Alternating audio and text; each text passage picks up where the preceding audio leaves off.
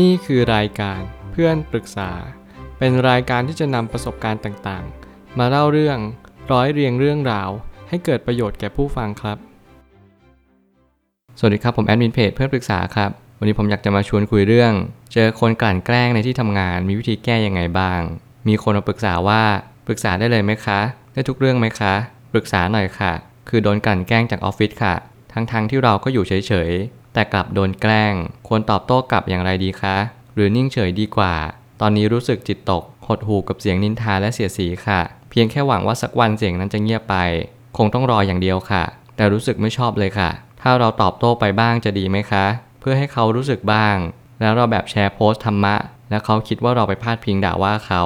จริง ๆ เรื่องราวนี้ยังไม่จบเพียงเท่านี้ แต่นี่คือสาระสำคัญที่มันเป็นประเด็นใจความว่า โดนกลั่นแกล้งจะทำยังไงดี การโดนบูลลี่ การโดนกระทำบางอย่าง ไม่ว่าจะเป็นนินทาว่าร้าย การแกล้งสารพัดสิ่ง เราจะมีวิธีรับมือกับมันยังไง ซึ่งผมก็มีความรู้สึกว่าอย่างแรกเลยที่เราต้องทำเราต้องตั้งใจและก็เตรียมตัวรับมัน ยอมรับในสิ่งที่มันเกิดขึ้นตามที่มันเป็นจริง ๆ ก่อน มันไม่มีอะไรเปลี่ยนแปลงไปตามความคิดเรา วันนี้มันยังเจอแบบนี้อยู่ นี่คือภารกิจที่เราต้องทำเราต้องรับมือกับมัน เราต้องเผชิญหน้ากับมัน คุณต้องมีจิตใจที่เข้มแข็งพอสมควร การฝึกจิตฝึกใจในการเผชิญหน้ากับปัญหา เป็นสิ่งที่สมควรทำถ้าคุณเข้าใจเรื่องกฎแห่งกรรม คุณจะรู้ว่าทุกอย่างไม่มีเขาบังเอิญ ไม่ว่าคุณจะเจอสิ่งที่ดีบ้าง หรือไม่ดีบ้างก็ตาม ผมเลยตั้งคำถามขึ้นมาว่า การโดนกลั่นแกล้งเป็นเรื่องธรรมดาสามัญ มันคือหลักของความอยากมีอำนาจ ปกครองผู้อื่นอยู่เสมอ แต่ถ้ากลั่นแกล้งหนักไปก็ต้องหาวิธีหลีกเลี่ยงจริงๆ เมื่อไหร่ก็ตามที่เราพูดถึงเรื่องโดนกลั่นแกล้ง มันไม่มีเหตุผลที่เราจะต้องโดนรับมัน ไม่มีใครอยากรับสิ่งไม่ดีที่มันเกิดกับชีวิตของเรา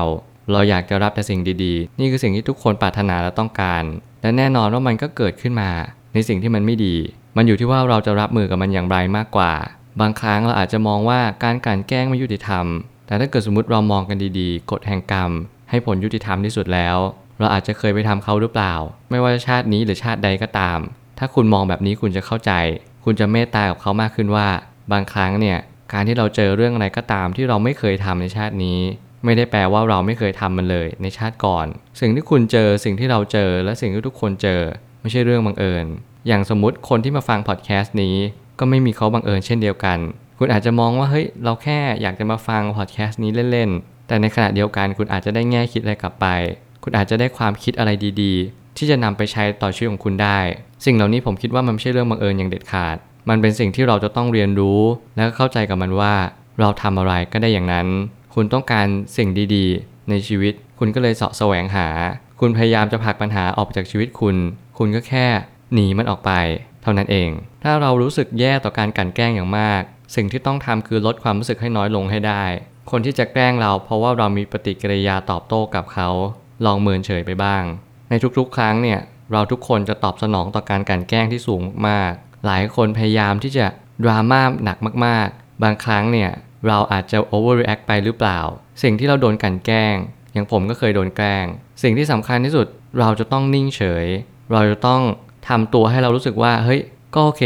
ก็ไม่เป็นไร เราสามารถอยู่ได้ แต่โอเค ถ้าเกิดสมมติเขาเริ่มแกล้งเรามากขึ้นเรื่อยๆ เราอาจจะต้องพยายามหลีกเลี่ยงในเหตุการณ์นั้นๆ หรืออาจจะพูดกับเขาไปตรงๆว่า สิ่งที่คุณทำมันเป็นยังไง การที่ทำให้เขาได้รู้สึกผิดในสิ่งที่เขาทำมันเป็นสิ่งที่สมควรมากๆ การพูดกับเขาไปตรงๆ หรือการอดทนเนี่ยเป็นสิ่งที่สมควร แต่การที่เราจะทำตัวเหมือนโดนกลั่นแกล้งตลอดเวลา มันทำให้เขาสนุกไปกับมัน แล้วเราก็จะรู้สึกว่า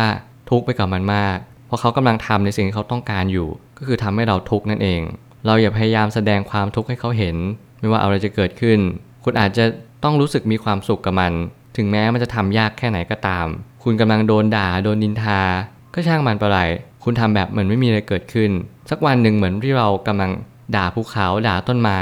คงไม่มีใครด่าภูเขาต้นไม้ตลอดเวลา สักวันหนึ่งเมื่อไหร่ก็ตามที่เขาเบื่อเขาก็จะออกจากตรงนั้นไปเอง ถ้าเราเข้าใจแบบนี้เราจะรู้ว่า ยิ่งเราไม่ตอบโต้ ยิ่งเราไม่ตอบสนอง เขาก็จะออกห่างจากเราไปเองโดยอัตโนมัติ ถ้าการกลั่นแกล้งเป็นเรื่องของคำนินทา มันอาจจะไม่ยากเท่าการกลั่นแกล้งแบบทำร้ายร่างกาย หรือว่าถึงเนื้อถึงตัว กรณีนี้ให้ลองปรับแก้ที่ใจดูก่อน ผมอยากให้เคสนี้แก้ที่ใจก่อนอย่างแรกเลย ถ้าเกิดคุณไม่เคยฝึกใจ จงฝึกใจตั้งแต่วันนี้ มันอาจจะยากสำหรับคุณ เพราะว่าคุณอาจจะไม่เคยเจอคนที่นินทา คนที่ด่าว่าคุณแบบรุนแรง เราเจอตลอดเวลา เราเจอทั้งวันทุกวัน สิ่งเหล่านี้มันจะยากสำหรับคุณแน่นอน แต่ถ้าเกิดสมมติคุณฝึกใจเตรียมใจไว้แล้ว คุณจะรู้แล้วว่าเรื่องแบบนี้เป็นเรื่องธรรมดามากๆ เพราะว่าคำนินทาเนี่ยเป็นของคู่โลก ไม่มีใครไม่เคยโดนนินทา เราอาจจะเจอหนักหน่อย แต่นั่นก็คือเป็นเรื่องปกติเช่นเดียวกัน ในระดับปริมาณที่มันลดหลั่นกันไปน้อยบ้างมากบ้าง นี่ก็เรียกว่าปกติทั้งหมด บางคนถึงขนาดใส่ร้ายป้ายสี ถึงขนาดด่าว่าเราเสียหาย ทั้งๆที่ไม่มีมูลความจริงเลย ก็เป็นไปได้เช่นเดียวกัน ไม่มีบุคคลใดในโลกที่ไม่ถูกนินทา มันคือหนึ่งในโลกธรรมที่เราทุกคนต้องประสบพบเจอ ไม่มีข้อยกเว้นตราบใดที่เรายังอยู่บนโลกใบนี้ มันเป็นธรรมดาอย่างยิ่ง เมื่อไหร่ก็ตามที่เราเข้าใจสัจธรรม มันทำให้เราเข้าใจว่ามันเป็นเรื่องธรรมดาเรื่องหนึ่ง เหมือนกับเราเจอเรื่องอะไรก็ตาม ที่มันเป็นเรื่องธรรมดา เช่น ฝนตกแดดออก มีพายุเข้ามา อุปสรรคสิ่งต่างๆ มันเข้ามาหาเรา ความทุกข์ที่เราผ่านพบ สิ่งต่างๆ แบบนี้ก็เป็นเรื่องล้วนแต่ธรรมดาทั้งหมดเลย ไม่มีคาว่าแปลกใหม่ เพียงแต่ว่าเราฝึกใจยอมรับมันหรือเปล่า หรือว่าเราพยายามเข้าใจสิ่งที่มันเกิดขึ้นจริงหรือเปล่า บางครั้งเราอาจจะมองว่า ฉันไม่อยากเจอแบบนี้เลย ฉันอยากจะมีความสุข ยิ่งคุณยึดอยากในความสุข ยิ่งคุณผลักปัญหาออกไป คุณไม่มองว่ามันเป็นเรื่องธรรมดา มันจะทำให้คุณทุกข์กับความไม่ธรรมดานั้น เมื่อไหร่ก็ตามที่เขาตั้งฉายา เขาพยายามทำให้เราโกรธ เราจงนิ่งเฉย เราจงเข้าใจ และเราจงยิ้มรับกับปัญหานั้น เมื่อไหร่ก็ตามที่คุณสามารถนำปัญหา